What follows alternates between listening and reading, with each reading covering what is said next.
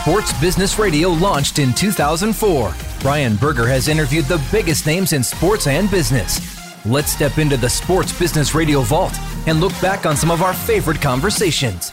This week, we look back at Brian's interviews with Danica Patrick, host of the Pretty Intense podcast and an entrepreneur, and Molly Bloom, entrepreneur, podcaster, former U S ski team member, and the author of Molly's Game. Now, enter the Sports Business Radio Vault. Now, here's Brian's conversation with Danica Patrick from April twenty twenty-one. My guest is Danica Patrick. She is the most successful woman in the history of American open wheel racing. She's the host of the Pretty Intense podcast, which you can find on iTunes or podcast platforms everywhere. Danica is joining us on behalf of Power Up Premium Trail Mix. You can find her on Instagram and Twitter at Danica Patrick. Danica, thanks for joining me on Sports Business Radio. How are you?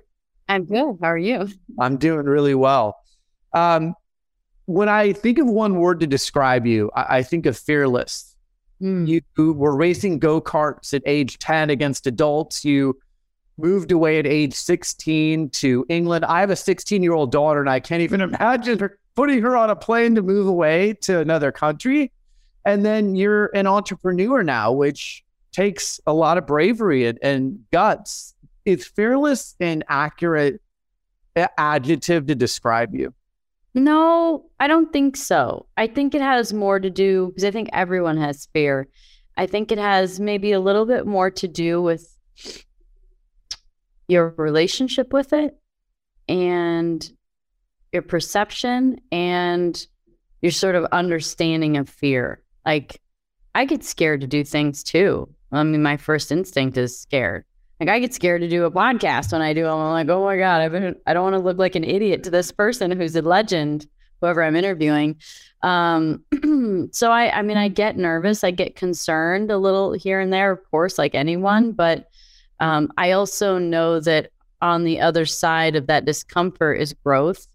And it's something that's super important to me. So, and also joy, right? So like even in a race car, when you go out and you really push it, Uh, you know, and you you find the edge and you find the limit, you go faster and it's rewarding. Or you have a tough race and you, you know, you get done and you feel so relieved. And so I think it's sort of, you know, there's like a really age-old expression of um, finding comfort in the discomfort. And so I think that I think that fear is a lot of discomfort. And I feel like my whole life has been spent trying to find comfort in that discomfort. It's interesting because, again, on the on the surface, you would go, wow, a ten-year-old competing against adults in go-karts, moving to another country to race cars. And then I'm an entrepreneur as well. So being an entrepreneur, you've got to stare down failure in the face and say, I'm not going to fail. I'm going to succeed. So you've got to have some pretty brave, courageous traits to be able to do those things that I just mentioned.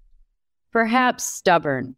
Because it's not actually that it's not actually that you don't fail, because there's a lot of failure on the way to success. Mm-hmm. Um, so it's not a matter of can't fail. It's a matter of I am prepared to keep failing. Right? Because it's not who um, it's who keeps getting up and getting up and getting up. And, and ultimately, there's information in all the losses. There's information in all the failures. And so if you can find the gems and grow from that and learn from that, then essentially you get to the point where you do start winning or you are successful and you, you come out on top. So again, it's kind of like your thought. For me, it feels like my thought process orientation with, with the failures, with, um, fear, with discomfort, and just knowing that uh, it's kind of, I guess maybe like, it's like a little bit of a roller coaster, you know, you're kind of riding that sort of like, oh God. And then, and then you kind of go, oh, okay. But it's, I guess it kind of, I look at it like, cause I'm kind of visual. So I look at it kind of like a ratchet ladder where it's like, you kind of keep going up and up and up. And so I actually was just thinking about this today. I, I, just passing thought of the fact that my life, I've, I've, I've said this for a long time, that my life changes in ways that I would never expect every couple of years. And that's a scary thought because you think everything that you have is what you want. And, um, but it's, I realize now that it's because I say yes to growth.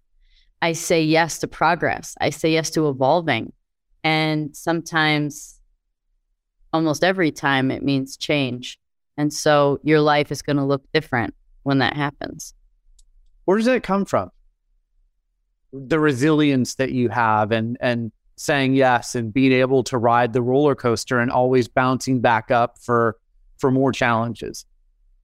I would have said that that was something that is in me and I just have it. But then I had a friend, um, I was sitting down with her last year and we were having lunch, and she's similar and and and and and able to cope and cope with stress. And, you know, like I feel super grateful that um, anxiety is not a part of my life. And I know that that's something that people struggle with. And um, just this sort of like go like super aggressive, confident, fearless um, uh, mindset and this strength. Maybe strength is like just the kind of nicer encompassing word. And she pointed out, she's she did ballet, she was a ballerina. And she pointed out how tough that world is and how tough my world was and how early we did it, how young we were when we did it. So I guess that gave me a little bit of a new perception of my strength, because I've been practicing that and put in tough situations since I was ten. Mm. So, you know, I feel like, you know, I, I think there's, you know, somebody might have had a, a more softer sort of upbringing, something with maybe even more like, you know, tenderness, coddling, even whatever, something that allows them some comfort and protection.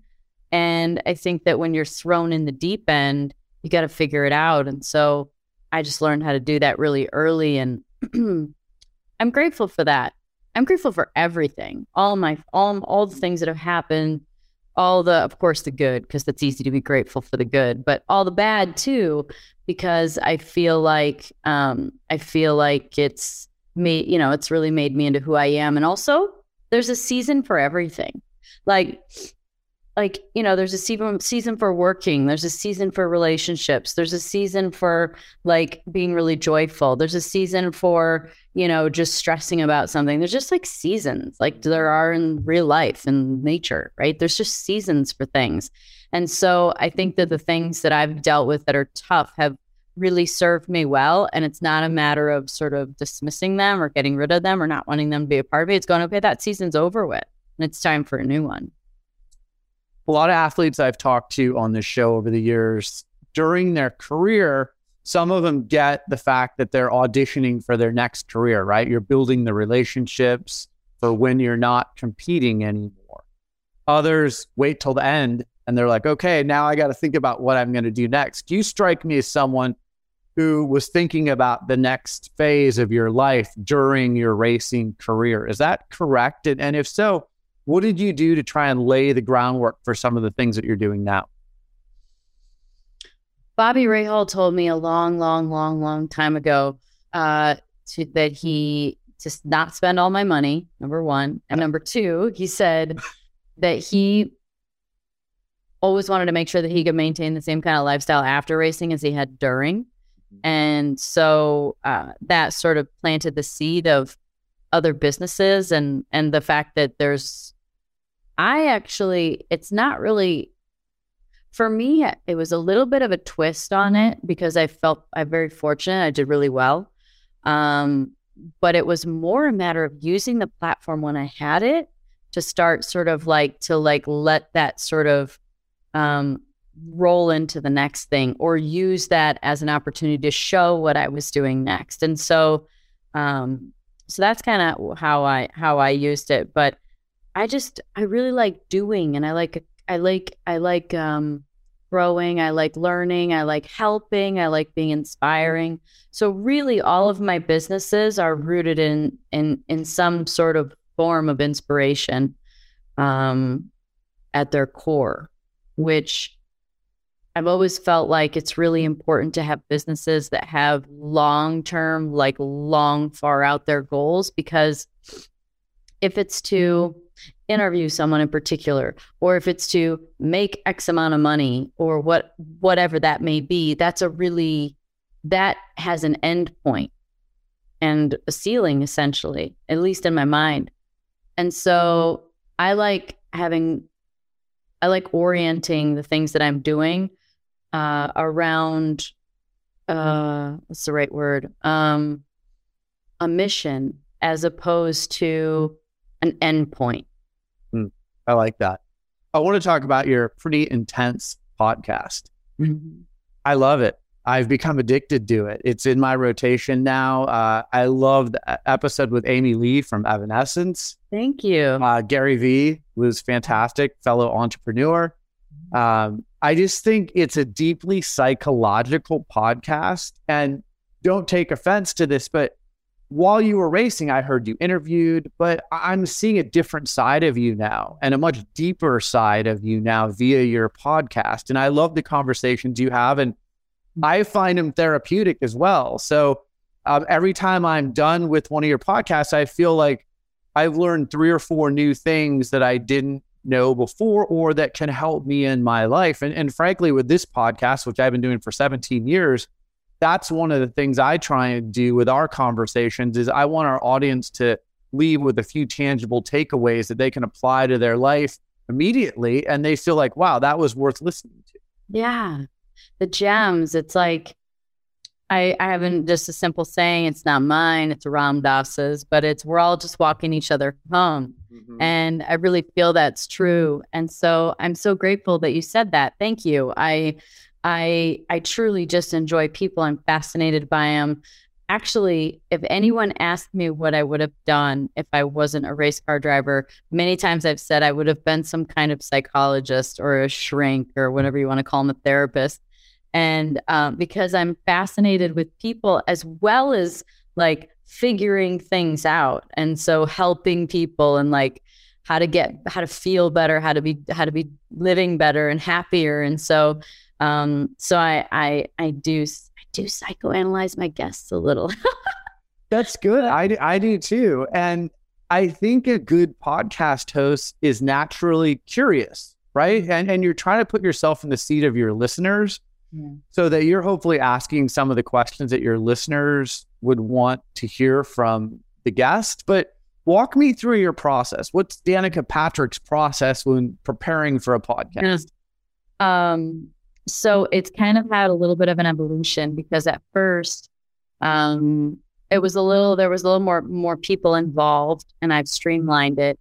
And partly because I found that I didn't really need as much. Um, but I would, I, I, Now my process is I used to get like fifteen pages from a from a, a researcher, and I'd go through it. It was really good, a lot of great information. And um, I'd circle as I went along and write notes in the margin. And then I'd go back over all of my pages and kind of formulate uh, like the best. I picked the best topics that I was interested in. And then I would start to organize a flow for it and then write those out. And so I'd write it all out and then I'd rewrite it again on a little note card. So by the time I've read it, organized it, wrote it once, and then wrote it again, I don't usually need it. Um, but that was kind of the long version of how I used to prepare. Now I find that I have more trust, and tell me if you, this, you can relate to this, but there's um, like really listening to the words being said so that, because there's always a question in the information that they're giving. There's there's naturally another level of curiosity, a layer deeper, or something, um, something uh, a branch off of it.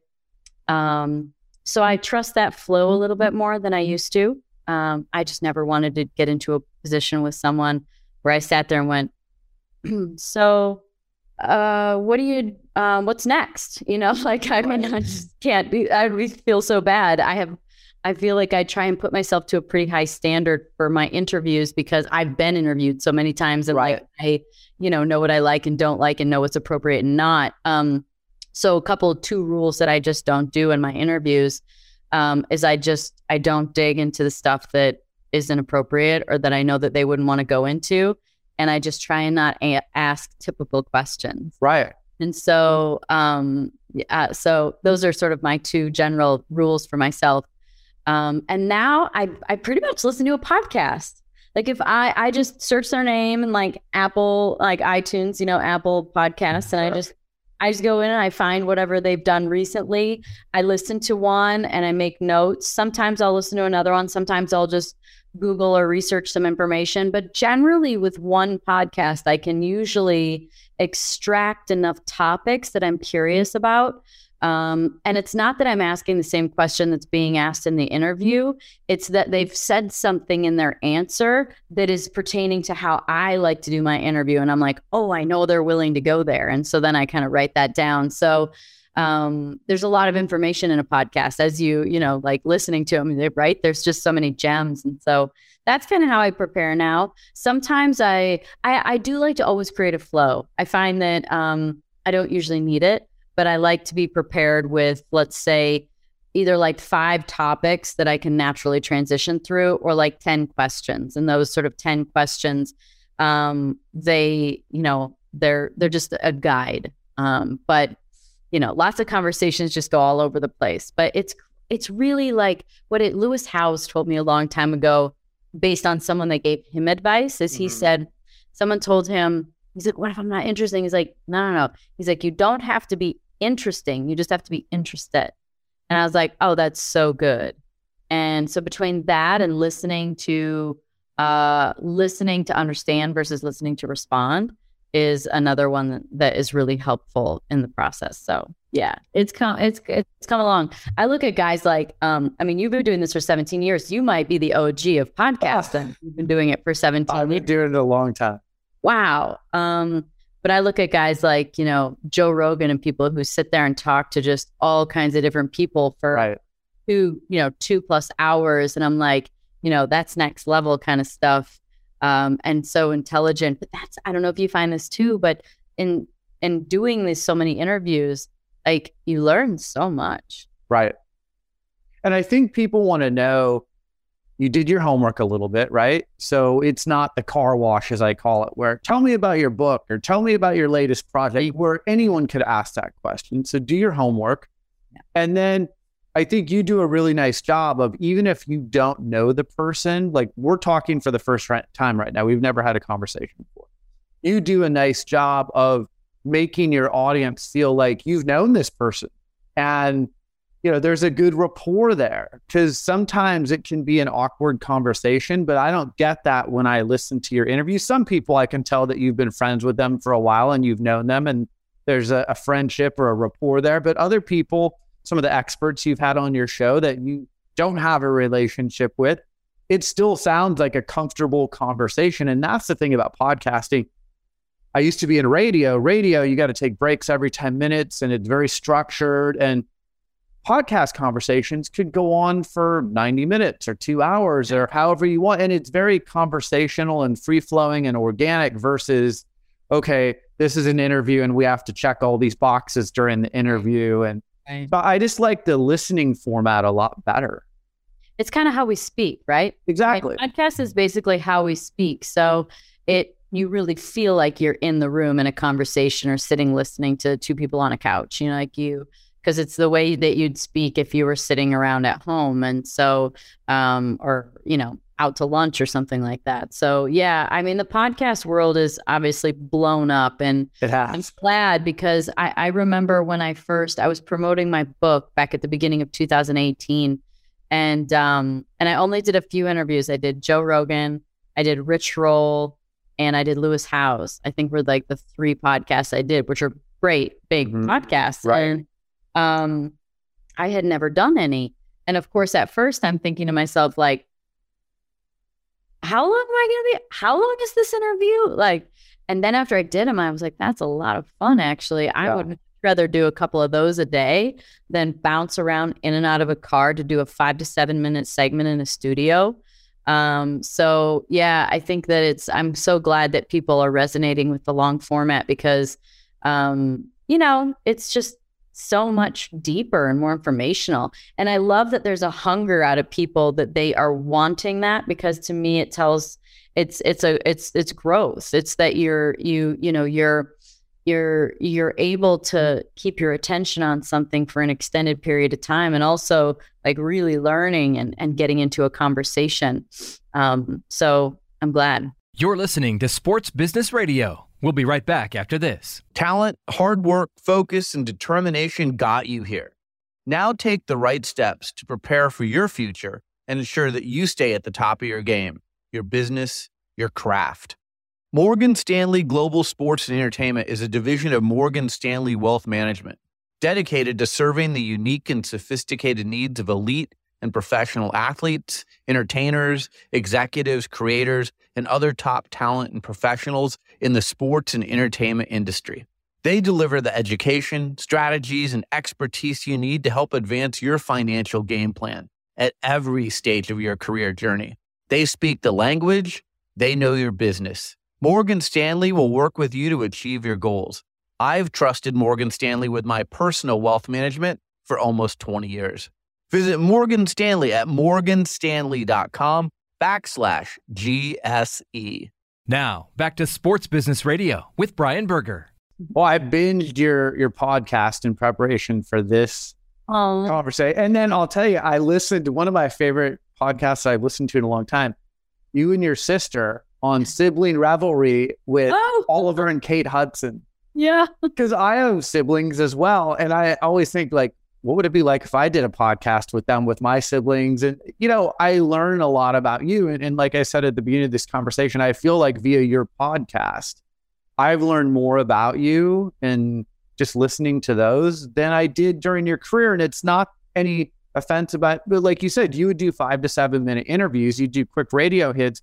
It wasn't a deeper conversation. So kudos with the Pretty Intense podcast. I think it's fantastic. I'm always anxious for the next episode to come out, to listen to it. And, uh, you know, there's a lot of people that have tried podcasting post-career. I'll be honest with you, some of them do a good job and some don't do a great job. I think you do an outstanding job. So, oh man, that's really cool of you. Thank you. Thank you. I'll keep doing a couple more episodes. I, I'm interviewing Alanis Morissette on Wednesday. Oh, wow. I'm excited for that just because she's been always like a, a all, an all-time favorite of mine. But I've been lucky enough to interview some really cool people. So you know what it's like. It's like, who am I talking to? You're right. Like, so cool. Yeah, it is cool because again, be, being curious and just wanting to be curious about talking to that person, I think is is great. I saw Alanis Morissette's first arena show. I live in Portland, Oregon, so she did her first arena show in Portland, and it was really funny because you know she's just like this badass woman and has all this energy, but before the show, she's like walking around backstage with a teddy bear. And she was really quiet. And then she gets on stage and it's just electric. And you're like, oh my God, she's so quiet in her normal life. But on stage, she's just like this power player. It, it was really, it was cool to see. But that might have been back in the like Jagged Little Pill days. Though. It was. It was. It was nineteen ninety-five. It was her very first arena show. Yeah. So, so yeah, she's done a lot since then. Well, congrats on that. Had a lot of great music come through.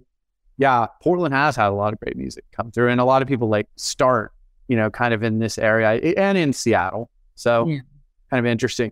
All right. I want to talk about some of the other things that you're doing. Uh, you are a wine connoisseur and mm-hmm. that's not an easy business either. And you've got to be brave to get into that business because it's competitive. And, you know, a lot of people can just stick their name on a label, but you've really been involved in, in your wine brand. Maybe you could tell us a little bit about that.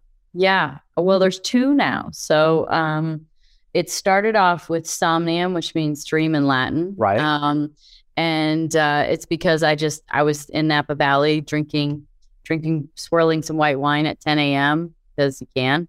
And I thought, man, it'd be so cool to have like, something like this someday. And that's why I called it Somnium, because it was just a dream at that point. Like it was just an idea. And so it's really cool to look at these projects and think, oh my God, that was just an idea. Like that's all it was in my head.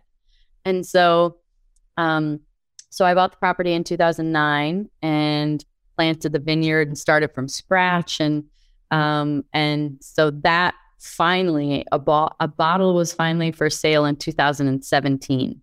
The fourteen vintage was for sale in two thousand seventeen. So that, that was a long project. Yeah. And then, but the, but the cool thing is, is it really led into the next one, which was, Um, one that launched last year called Danica Rosé. Mm-hmm. And um, and so that's a grown and made in Provence, France, rosé. Um, man, we've had a really cool promotion that keeps getting put off every year. We were supposed to launch, well, over a year ago at Monaco at the oh, Grand wow. Prix wow. with the yacht and the whole thing. And, and then it was supposed to be this year, and then that got canceled again. And, um, but anyway, it's been a really cool project. So, um, I've got really good partners with that one. And, um, so that's growing really fast. Um, so yeah, I mean, people ask me, why are you in the wine business? And my answer is really simple. And that's just that I like to drink it. When someone comes to you with an idea for a partnership or an endorsement, or when you're thinking about starting a, a wine company, what are the elements that you need to see in order to say, you know what? Yeah, I'll, I'll sign on the dotted line and, and I'll be your partner, or I'll start this business. Mm. Well, the first one I've spent a lot of, it's all my own money, and I've spent a lot of it. And um, so it's a long game project. Mm. It's passion. Um, really the core of it is like getting back to like, there's a, there's a dot on the top, and it's a, like a, you are here, like in a hotel room or somewhere, like marking the spot. And it's sort of a, a trigger to hopefully get you to read the back label and then remember, because it's in the back label, but to be present. And so really the message and the feeling is to be present with the company you're with and share and, um, and, um, really connect with the people, people around you. Uh, and so, you know, that, that is really, uh, that was my baby. And then the Danica Rosé project was a, a few guys that got together that were, you know, they were interested in making, making wine. And so we made, we decided ma- making some rosé. And, and as far as me being involved, it's like, I couldn't think of a more authentic thing to do than make rosé in front in France. Like, it's the hometown of Provence is where rosé, it's like the birthplace of rosé. So, you know, I just think that that for me is so parallel with me as a brand, just being authentic. So, um, that was, you know, but we're all partners, we're all equal partners. And we, you know, we, we put in the effort. And I mean, I feel like, you know, maybe some put in more than, than others, like, uh, the guy who's out there, you know, getting it sold and everything, but, um, but we all play our part, you know, a critical part. So, um, I guess, you know, when it comes to making a decision what to do, it's like, it's all roots and sort of passion and curio- curiosity and interest. Like, are you really actually into it? And then do you feel like you have a good team around you? Power Up Premium Trail Mix. They're a partner of ours. I know you're one of their endorsers. What led to you wanting to work with them? I love their trail mix. And then frankly, I didn't know the difference between premium trail mix, the really healthy stuff, and the stuff filled with candy until I started eating their trail mix. Yeah. Well, I, I remember hearing just how the nuts are even prepared, like the fruits and the nuts, just there's different, just like with anything, like there's a doctor that went to, you know, um, where do doctors go to? Medical school? Harvard? No, that's law. Princeton, Yale. Yeah. That, whatever. Right. Those doctors. And then there's doctors that come out of somewhere that you've never heard of. Right. And yet they're all doctors, right? And so it's right. like trail mixes, it's like there's ones that come out of, you know, the top echelon sort of productivity and and processes. And then there's ones that are not as good. And or maybe you wouldn't know about them. They're smaller. Um, and so uh, actually, usually the problem is they're bigger sometimes. Um, but I, I feel like when I heard about just how the high quality process that was used for for the trail mixes, I was like, wow, I had no idea. And since health is so important to me, I was like, this is um, a really great company and total alignment with my um, core values. And um, and then just use like truly u- eating them and using it and grabbing the little to-go bags when I'm traveling. And um, shoot, at Thanksgiving or Christmas, I made like, you know, almond bark bars, like white chocolate almond bark bars with one of the, one of the trail mixes. So, um, I just really, I really, I, I'm fortunate enough in my career where I don't have to align with people that aren't in alignment with, with me and my values. So, um, Power Up was a really easy decision. Are you a cook? Do you like to cook? And, and yeah, I love uh, it. Do you have a good setup for your, uh, your kitchen and everything? And Oh yeah. What's yeah. your go-to? What What's the go-to Danica Patrick? Uh, if if You have company coming over, family, friends, whoever, and, and you're going to make your best thing. What is it going to be? Um, I don't know. I mean, I guess, you know, to be honest, I do make a pretty good steak. I know that sounds really silly. It's, I don't usually go out to eat for stuff like that because I can make it so well. Yeah. Um, but I mean, probably like just something simple. I, I really, I also follow a pretty much paleo diet. So I, um, I, I mean, that limits a lot of things. Um, but I mean, I'll make like steaks and salmon and some roasted vegetables and some kind of potato of some sort, maybe roast those too, or shoot, you can like wedge up sweet potato, put it on the grill. I mean, that works too. I mean, there's just, I, I cook really simply, but it ends up being a lot about texture and food and, and flavor combinations. I follow you on social media. We said earlier, Danica Patrick on Instagram and Twitter. Some of your workouts that you do, my God, like your, your core, I ride the Peloton. And, mm-hmm. and, you know, I hike and things like that, but I'm watching some of your workouts and they're, they're next level. So I'm impressed. Thank you. Well, I, you know, I, I do like, I love fitness. I love working out. Like I, I truly just like it. Like I get excited to work out. And as soon as I write down a workout, it happens. It's like, um, it's like an automatic manifestation technique in the gym. Like just write down the workout and go, but here's where most people get stuck. They don't know how to write a workout. And so, um, but I started doing CrossFit, which I just really love and enjoy, um, probably back in two thousand thirteen.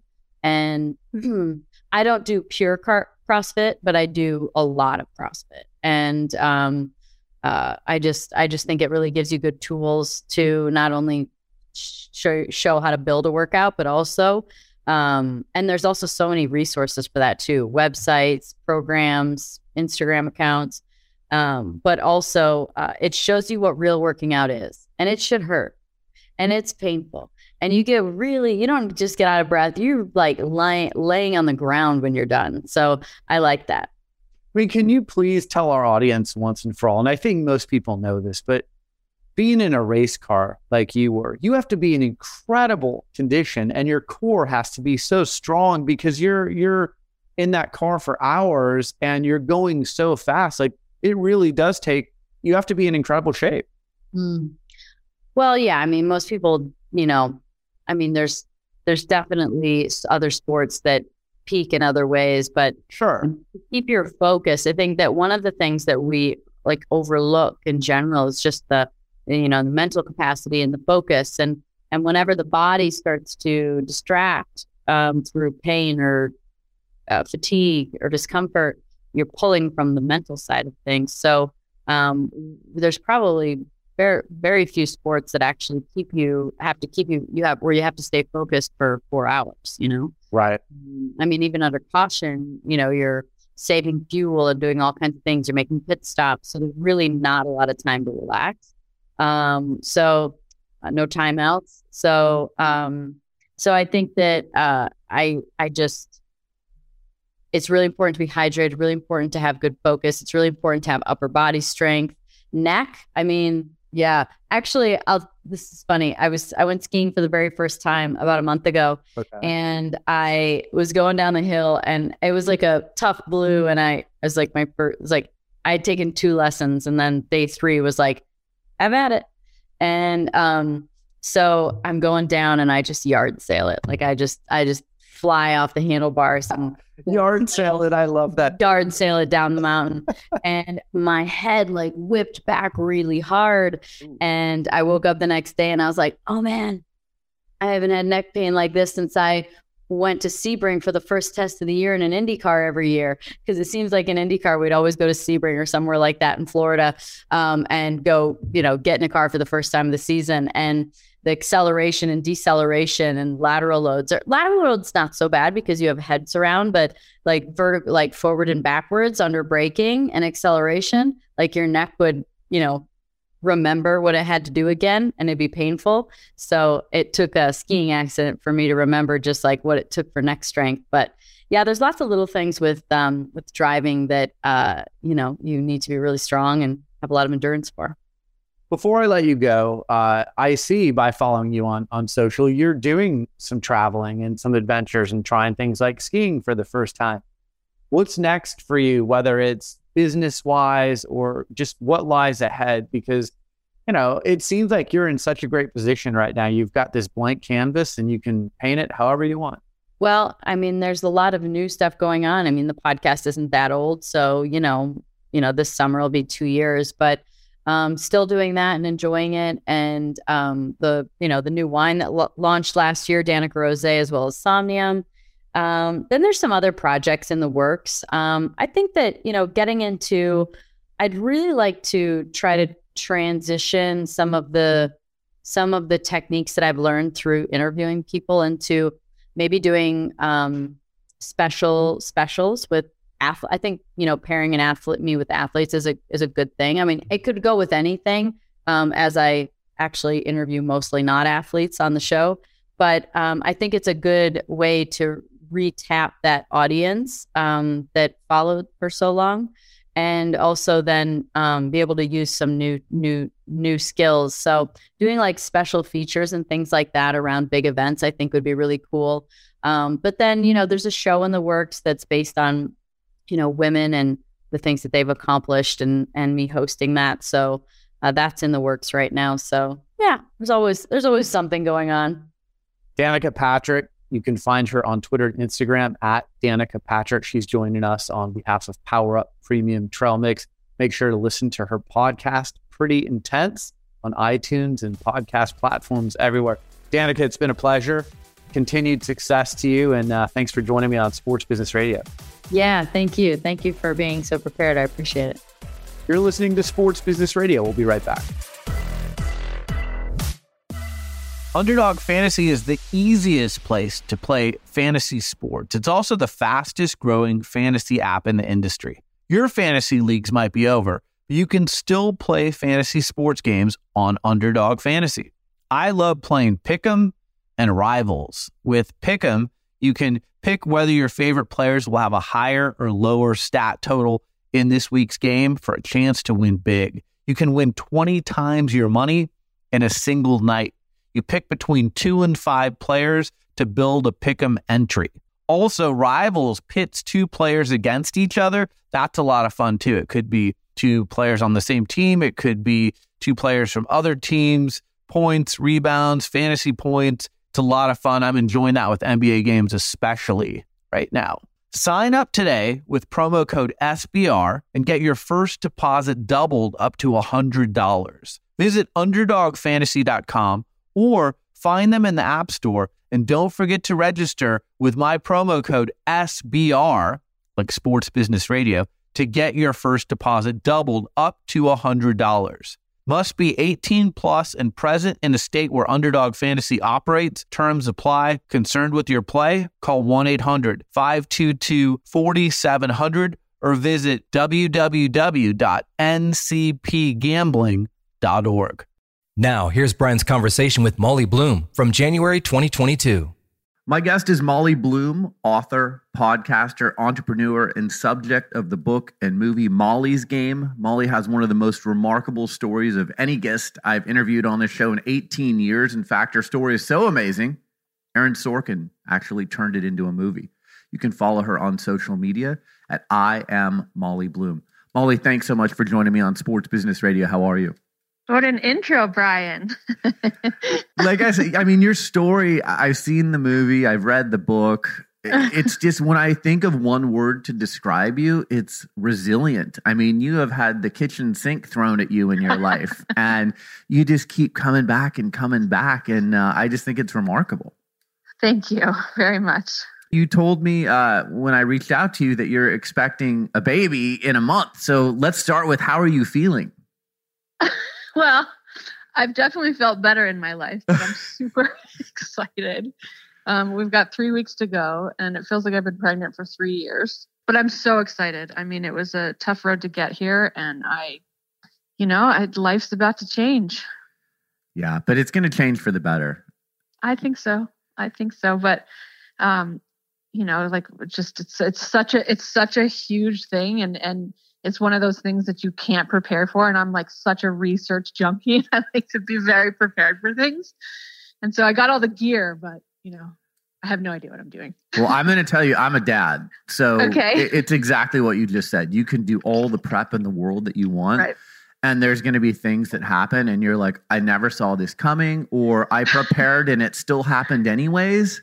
Yeah. So, yeah. you know, I, I would just say keep, uh, keep uh, flexible, and, and your resilience is going to help you, because, uh, you know, there's going to be challenges along the way. And I want to start there because you grew up in such a high achieving family. And I know, you know, for myself, I've taken some of what I learned from my parents, and some of it is like, hey, great, I'm going to use that in life. And other, I'm not going to do it the same way. Uh-huh. So as you're getting ready to enter motherhood, like, what have you learned from this high achieving family of yours that you want to bring with you to motherhood? Yeah, I've thought a lot about that. Um, you know, my, my parents parented from very distinct positions. My dad was be in the pursuit of excellence all the time. Um, do not play a victim role ever. Don't let fear uh, sideline you. And my mom was be kind. Your name and your reputation matters. Um, you know, have integrity. And they were both really passionate about that. And I think both of those things really shaped and molded us. Um, and so I definitely want to emulate that stuff.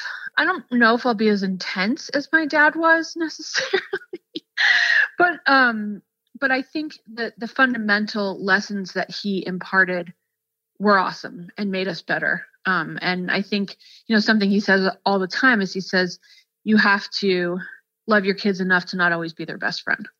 You know, to, to, to prepare them for life is not always the most popular thing to do. And, and that really resonates. So in one of your Twitter posts to your dad on Father's Day, you thanked him for constructive suffering in order to achieve excellence. And, you know, again, I'm a dad, mm-hmm. and I, I really uh, took interest in, what does that mean? What is constructive suffering? I think it's the work that you have to do to become excellent at anything. It's the discipline. It's the moving outside of your comfort zone. You know, we were we were really taught that, you know, when you're going out and it's below zero and you're on the mountain and you're skiing moguls, which is a ridiculously painful sport for anyone. And, you know, you're falling over and over and over and over again. It's easy to let your mind tell you, this is stupid. Why would I do this? I'm just hurting myself. You know, I'm just, it, this is painful. But, you know, we were really, we were really instructed that, that that type of suffering is constructive and leads to new skills, you know, f- further intelligence, if you're talking about academics, and, and, and that getting pounded into our head that being uncomfortable is part of life and it's part of achievement, I think is really important, because it's really easy to just buy into those messages, especially as a kid, that this is hard and I don't want to do this.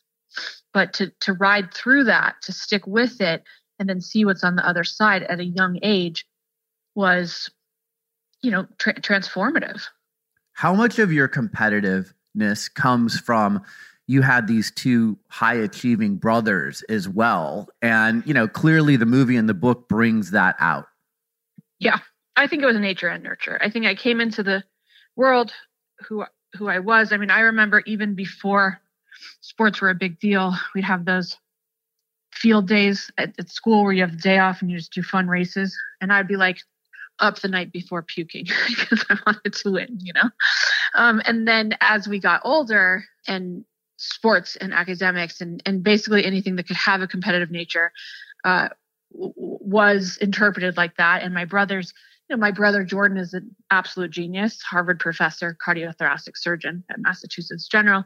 Jeremy was an athletic phenom, you know, number one in the world in skiing at eighteen years old. And so to say the bar was high is is, is really understating it. So the competitive nature combined with my dad's sort of like, you know, passion for competition, and and then also these these two little brothers who are just phenoms.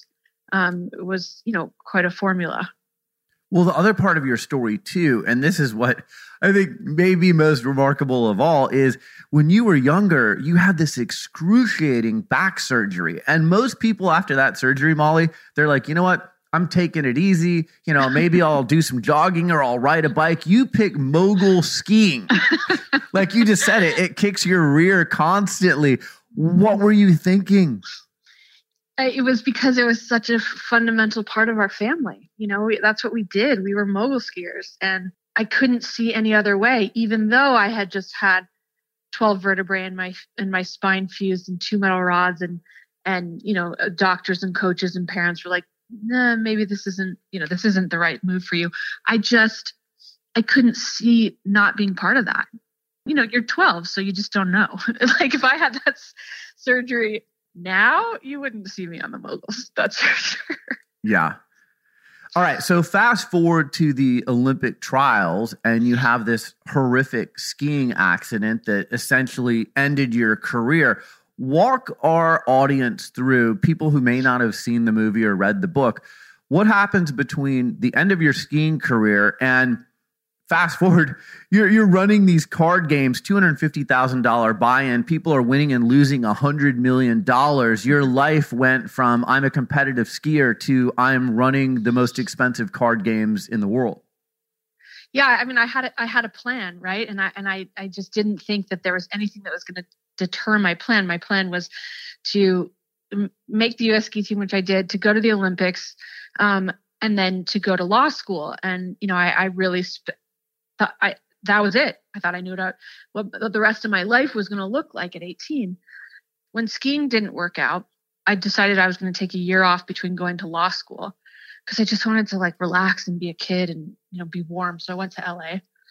And, I, you know, I didn't just go to L A. I went to L A reeling, you know, heartbroken, pissed off at life, uh, kind of primed for rebellion. And so when one of my jobs became serving drinks at this high stakes poker game with these people who I'd only seen on, on television and, and read about in newspapers. And it, you know, it's not just the A-list celebrities. It's heads of some of the biggest investment banks, politicians, uh, people who just, you know, had unicorns in the tech space. And, and it was, God, it was incredible access to information and capital and power in, the, in this world that I had never seen. And I thought, um, I don't just want to serve drinks in this room. Like I want to, I want to own this room. Imagine the power, the access I could have if I owned these games. And that's kind of how it started. A, a bit of a, a rebellion, and then um and then also just this fascination with a world unlike anything I'd ever seen. So I would um, have to imagine that, you know, you talk about being an entrepreneur. That's like the fast track master class to becoming an entrepreneur. You're going from, oh, I'm serving drinks at these games to I'm running the games and eventually serving as the bank with people winning and losing a hundred million dollars in a night. Right. Yeah, no. And I, you know, that was a, that was also a great discovery that, oh, okay, this is what I'm good at. I'm, I'm good at being an entrepreneur. I'm good at thinking on my feet and, and structuring things and not having a roadmap and figuring it out, because I really didn't know what I was good at. Like I was headed to law school because at the dinner table, my dad said, you like to read and argue. Maybe you should be a lawyer. So that was, you know, that was the, the genesis of it, and I just didn't consider it. I'm like, okay, so that's what I should do. So, I mean, the, there's something very exciting about the freedom. How intoxicating was it as you kept going along? And again, you've got all these powerful people coming to your card games in L A and eventually New York. Walk us through that process of, I mean, in the movie, it looks like it got to a point where maybe it got a little bit out of control.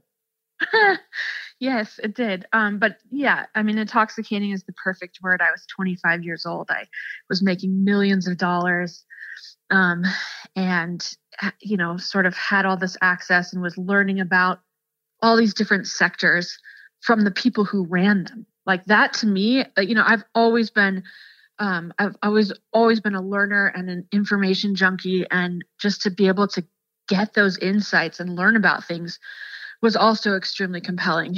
And in the beginning, I think I had my feet on the ground. You know, I was like, I'm going to make a bunch of money. I'm going to create this network, and then I'm going to leverage this into something else. You know, cut to like eight years later, I'm still in it. And I, I've completely lo- like lost that sort of clarity as to who I was and what I was doing, because it was no longer about, let me be a scrappy entrepreneur and and and get this education and then do something smarter. It was like, I want more money. I want more games. I want more power. I don't ever want to be part of a normal life. It's fine living at night. It's fine staying up for three days at a time. You know, I had completely become someone different. And there was just, I, I could have said it because I knew it sounded like the right thing to say, that, you know, I'm, I'm next year I'm leaving, next year I'm leaving. But if I'm being honest, I was never leaving. I would have been up all night just being worried about being the bank. But, you know, you you said, you know, you were taking pills, you were drinking, you were trying to avoid the Italian mob who, in the movie, if it's true, and I have no reason to believe it's not, they eventually caught up with you and, and physically assaulted you in your apartment. This is really crazy stuff, Molly. Yeah, no, I know. It's so crazy. You know, being being... ten years out from it and and even telling the story is insane. But yeah, that absolutely happened. You know, this guy came into my apartment. He put a gun in my mouth. He beat me up. Um, he took everything out of my safe. And before he left, he said, you know, we'll be in touch. And if you tell anyone about this, we know where your family lives in Colorado. I mean, it was absolutely terrifying. And I was, com- you know, I could call the cops. I couldn't tell anyone. I was completely alone in it. I, it was so dark. It had gotten so dark. So how in that moment do you go forward? Because again, that's enough to like end a lot of people and, and, you know, just put them into a downward spiral. How did you come out of that?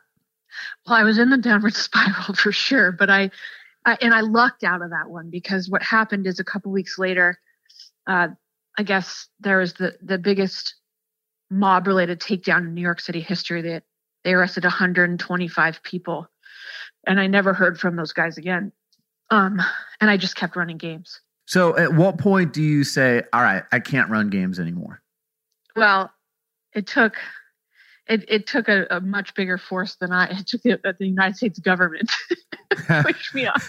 So I, my games got raided in twenty eleven. The feds seized all my assets in what's called asset forfeiture. And, and in, in that type of forfeiture, they don't have to prove that, that you're guilty. Um, they just take it. And then if you want to go sue them or fight that to get it back, you can. But by this point, I was making my money illegally. So I really didn't have a, a leg to stand on.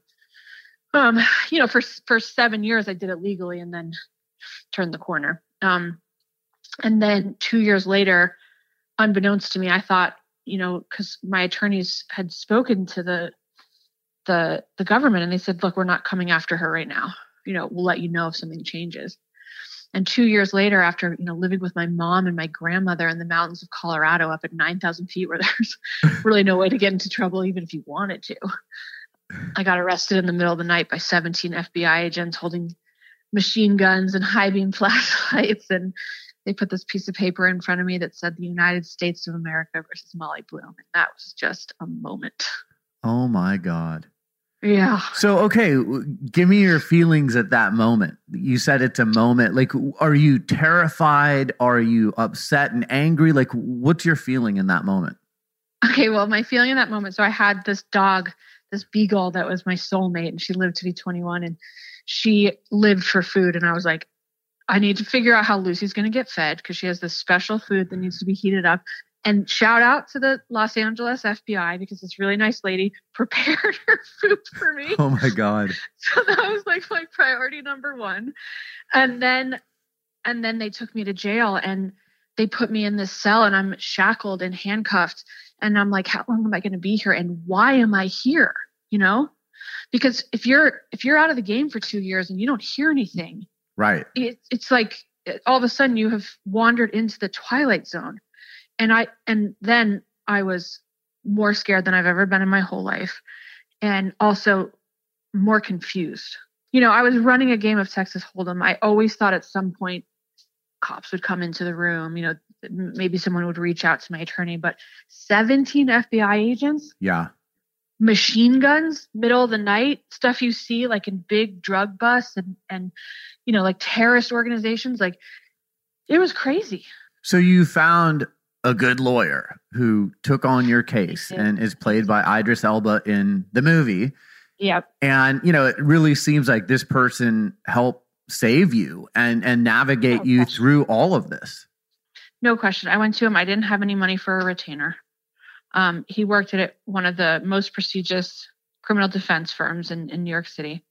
And he was a former federal prosecutor with an amazing reputation with the government, which was critical for me, you mm-hmm. know, because to have, I, I think it was really important to not, not that I could have afforded these people, to not get one of these hotshot lawyers that's constantly getting people off, but to get someone who has integrity and, and who's trusted, you know, and, and Jim Walden was that person. And he took on my case and just navigated it beautifully and championed me, you know, and, and I've like, I've never felt like s- such a, I've never felt so ashamed, so humiliated, like such a piece of crap in my life. And to have somebody with the, the sort of like the integrity and dignity of Jim Walden fighting for you was an, was incredible and, and was restorative. So at the end, they basically, you know, you pled guilty and, you know, Jim and others were, you know, why are you doing this? Why are you protecting these people and their names and their reputations and their stories who played in these high stakes games? And I give you a lot of credit for that because there's a lot of people that would have thrown them under the bus to save their own rear end. And in yeah. the end, the judge says, look, she hasn't, I mean, I love the line in the movie. There's people a uh, stone's throw from here in Wall Street that are doing much worse than this. You know, why are we going to take it out on, on this woman here? And I think that was exactly the right thing to do. But I mean, when that decision comes down, you probably just, it was the probably the biggest sense of relief ever. Oh my God. I lost my, I, I lost my feet, you know? Yeah. I, I mean, I really thought I was going to prison because the prosecutors really wanted me to become a confidential informant. Hmm. And they're willing to give money back and keep me out of jail and, and all these things. And, and I turned it down and, and they weren't happy about that. And so generally what happens is sentencing is based on the prosec- prosecutor's recommend, you know, recommendation. And I really thought that I was going to jail, prison. Everyone did, everyone in my family. I think even Jim thought that there was a good chance.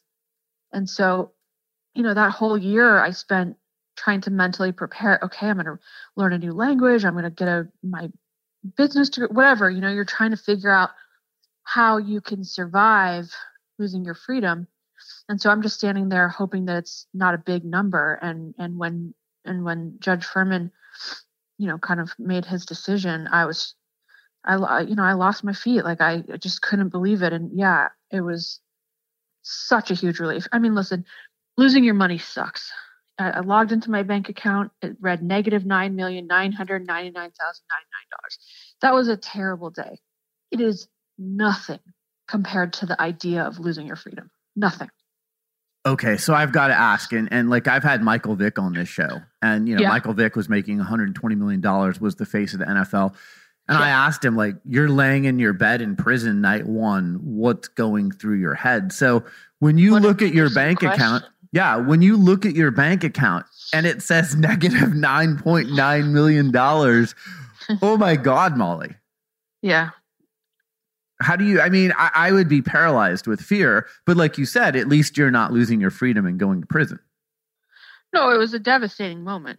Don't get me wrong. But, uh, you know, and then, you know, what helped me, I think, deal with it is I got sober. I went to rehab and I got sober and I got my life back um, to some degree. You know, I was, and then, you know, I, I, what I would always say to myself is like, you did it once, you can do it again. You can make money again, you know, but to, to have that sort of like feeling of being back in control of yourself and not not dependent on substances and, and not dependent on the, the, the fickle whims of whether a gambler is going to pay you and all that chaos, you know, in so many ways I got that. And I was living in Colorado again. So, um, you know, that made it easier. And, and then just also having that growth mindset, having that mindset of like, okay, it's just money. We can make it again, you know? Yeah.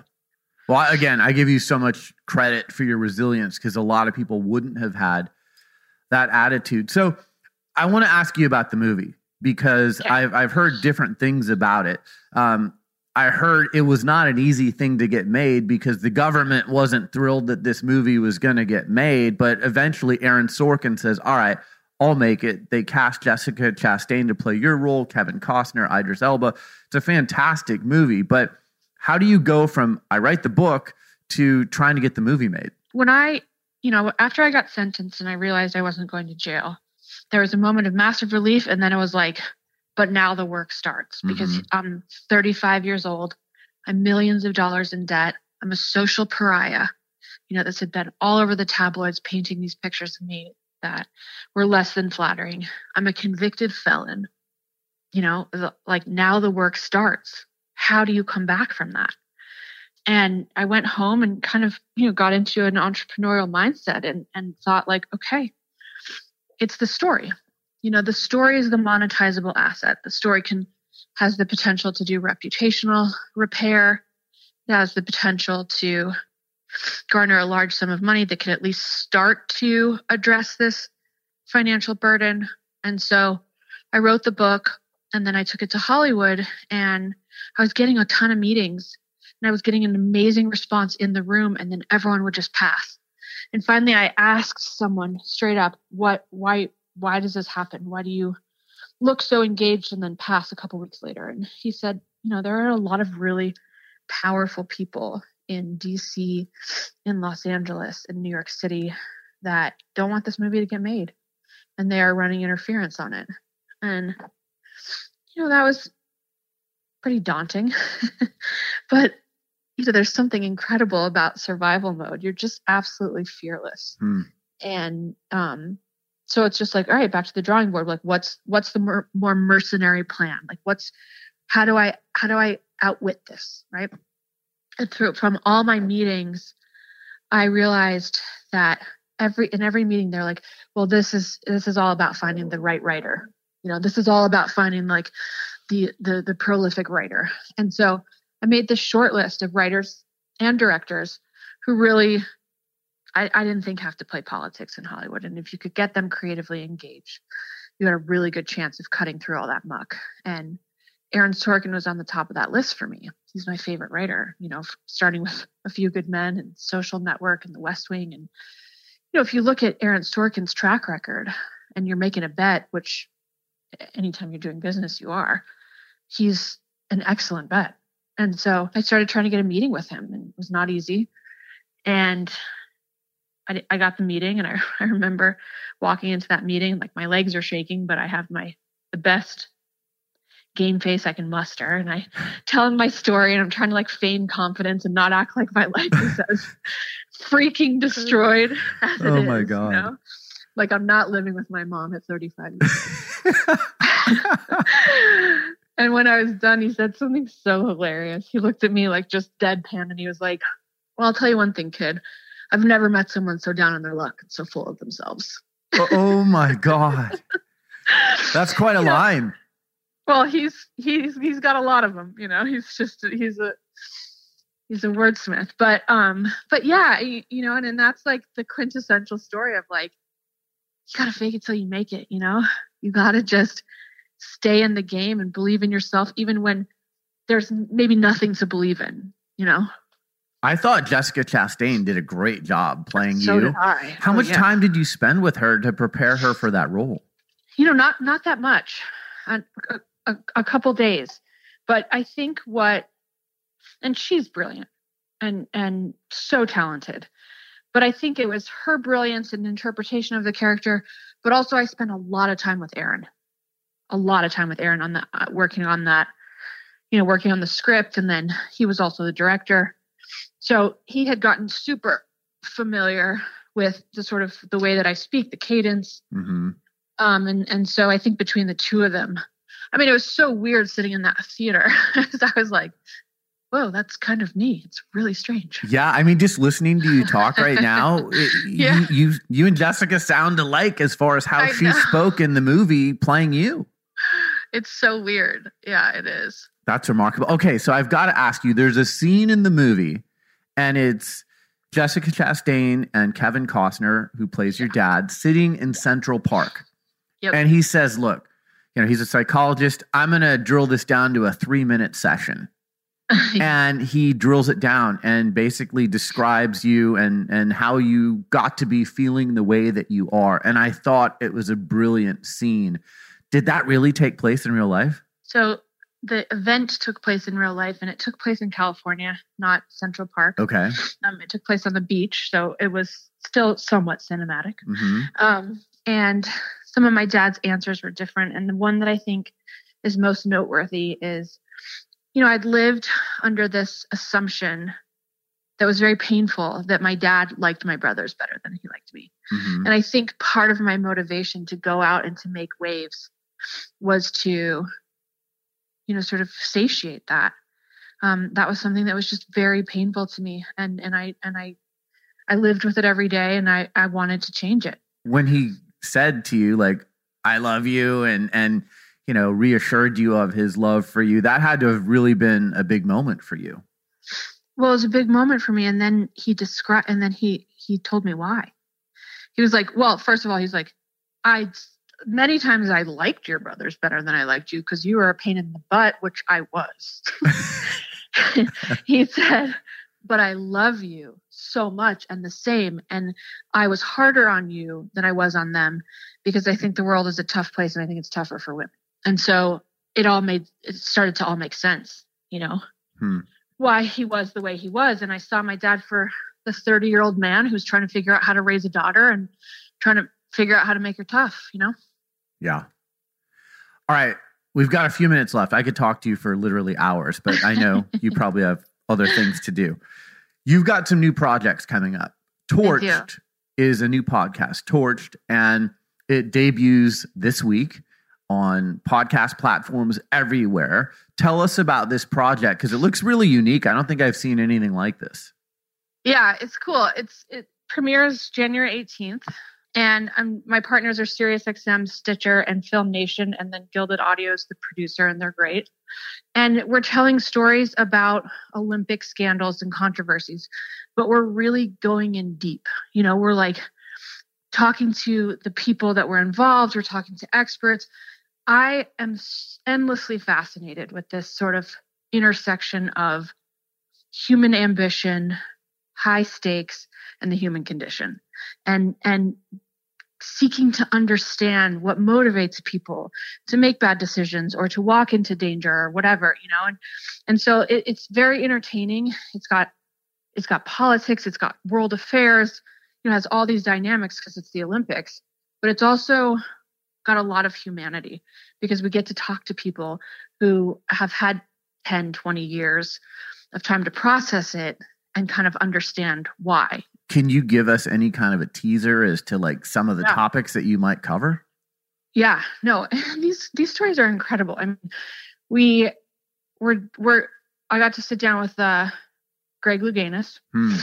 and, you know, Greg dove at the, Greg's the greatest diver to ever live. And he went to the Olympics and um, H I V positive. And, and at that time, that was, you know, pe- pe- that uh, culturally, we, we treated those people like lepers. And, but he wanted to, you know, he wanted to realize his last Olympics. And so, and he dove and hit his head, and there's blood in the pool. And he had to make this decision. Do I dive again? And do I tell anyone? And he didn't tell anyone for years, including the doctor that stitched him up, who didn't wear gloves, who was a good friend of his. And mm. and so and he's hiding the fact that he's gay, and he's hiding the fact that he has H I V, and then he just can't take it anymore. And so I think it was like ten years later. I can't remember the time frame. But um, he comes out, and, and he gets really candid with us and talks talks us through that. And then there's, you know, Boris Onyshenko, who figured out how to electrically hot wire his sword. Oh, my God. So he, Yeah, so he like could win this this one of the divisions of the um in his sport, which he was a pentathlete.